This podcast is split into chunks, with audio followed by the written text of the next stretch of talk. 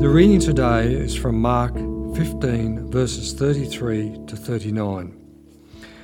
At noon, darkness came over the whole land until three in the afternoon. And at three in the afternoon, Jesus cried out in a loud voice, Eli, Eli, Lama Sabachthani, which means, My God, my God, why have you forsaken me? When some of those standing near heard this, they said, Listen, he's calling Elijah. Someone ran, filled a sponge with wine vinegar, put it on a staff, and offered it to Jesus to drink. Now leave him alone and see if Elijah comes to take him down, he said.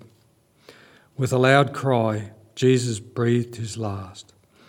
The curtain of the temple was torn in two from top to bottom. And when the centurion who stood in front of Jesus saw how he died, he said, Surely this man was the Son of God. As Jesus endured the physical agony of crucifixion and the spiritual weight of sin, causing darkness to come over the land, he cried out the opening line of Psalm 22. Perhaps someone misheard him and thought he was calling on Elijah. Some thought that Elijah might come and rescue Jesus because it was believed that Elijah's return would signal the coming of the Messiah. But just as many had misunderstood Jesus' life and ministry, they misunderstood him here too. Jesus died.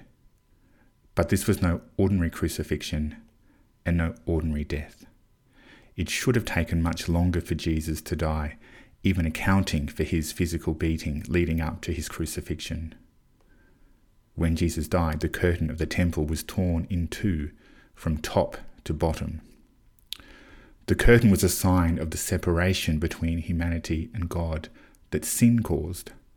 Only the high priest could enter through the curtain once each year on the Day of Atonement to seek forgiveness for the sins of Israel.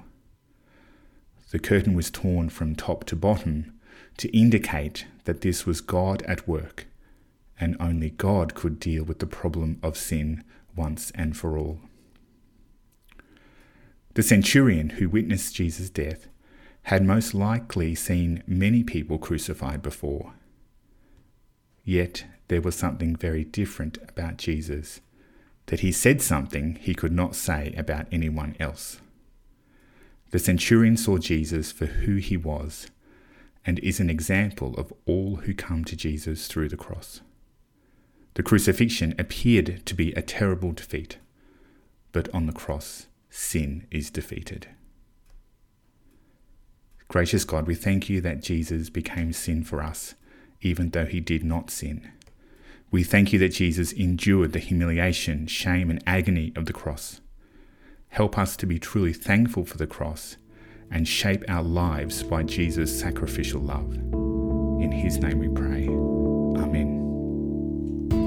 You have any questions or would like to find out more about our church, visit stbarts.com.au